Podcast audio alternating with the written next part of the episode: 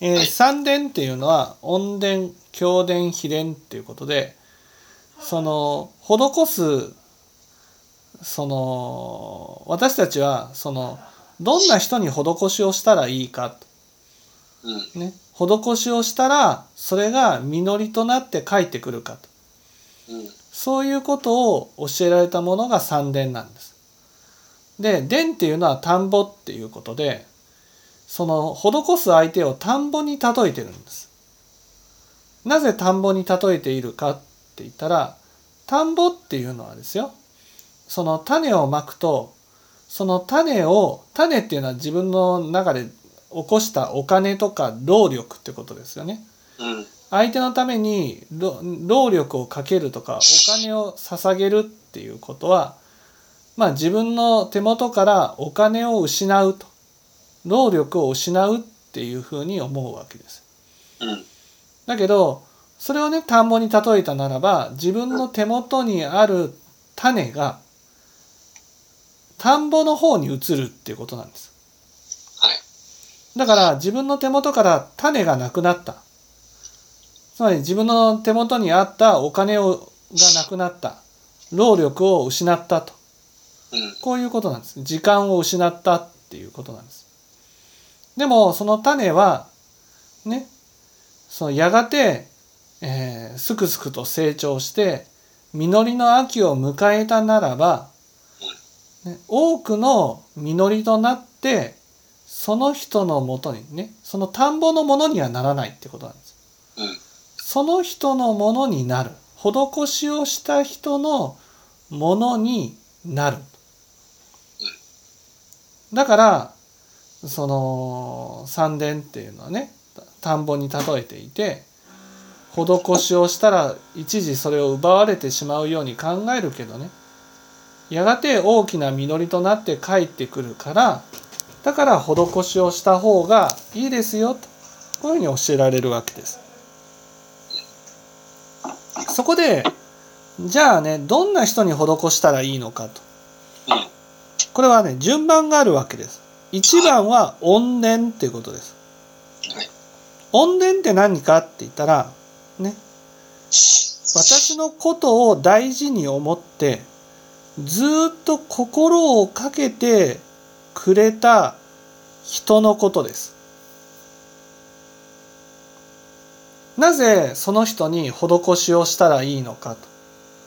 こういうふうに言ったならば、ね、それはご恩のある人っていうのはね、そのご恩のある人に施しをしたら、その施しをしたものを決して粗末には扱わないからなんです。大事にしてくれるんです。例えば、恩伝の人にね、物を施したならば、そのものを大事にしてくれる。ね。大事にして、あ、ごめんなさい。こんな私のことを大事に思ってずっとなんつってましたっずっと心をかけてくれた人けあ、。心をかけて。そう。その人に施しをすると、施しをしたものを大事にしてくれる。だから、私は施しをしたことによって価値が高まるわけですよ。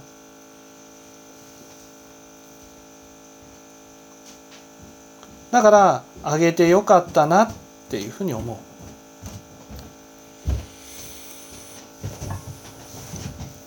次に教伝っていうのは敬うべき徳を持った人ってことなんです。敬うべき徳を持った人っていうのはねその人に施しをするのはその人のまあ何て言うんですかね徳を自分のものにしたいと思って施しをするってことです。あこういうところっていいなそういう人に施しをするとねその人のその人自身はですねその施しをした人はその相手の徳を念ずることができるんです。だからその自分自身もその徳を持ってる人と同じ徳が身についていく。だからいいご縁になるってことですね。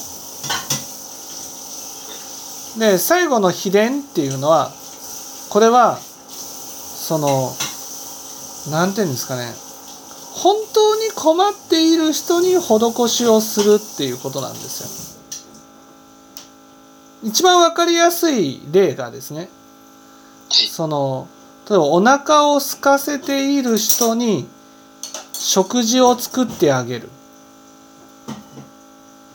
そうしたならばその人はそのいただいた食事を感謝していただくわけです。だからそのいただいた人は施しをしてもらねくれた人のことをことにね恩を感じてその恩に報いたいっていう気持ちになるんですよ。お腹空いてるので感謝しやすい人だからってことですか？そうそうそうそうそう。それはその施したものをその本当に必要だから大事にするんです。大事に使うんです。まあそして自分がお腹空いてるからですよね。はい。結局怨念も経伝も秘伝も共通していることは施したものを大事に使ってくれるかどうかなんですよ。うん。だから自分が施したものをね軽く扱ったりバカにしたりそういうふうに扱ったりするとそのせっかく施したのに自分の価値が下がるんですよ。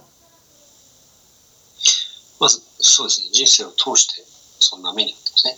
まあ、ほまあ、親切な人ってそんな目に遭うと思うんですけど。そう。だからかわいそうな、この人かわいそうだなと思って施しをしたとしても、その人自身がね、本当に必要としてると感じてね、感謝しないと、せっかく施したものが無駄に終わってしまうんです。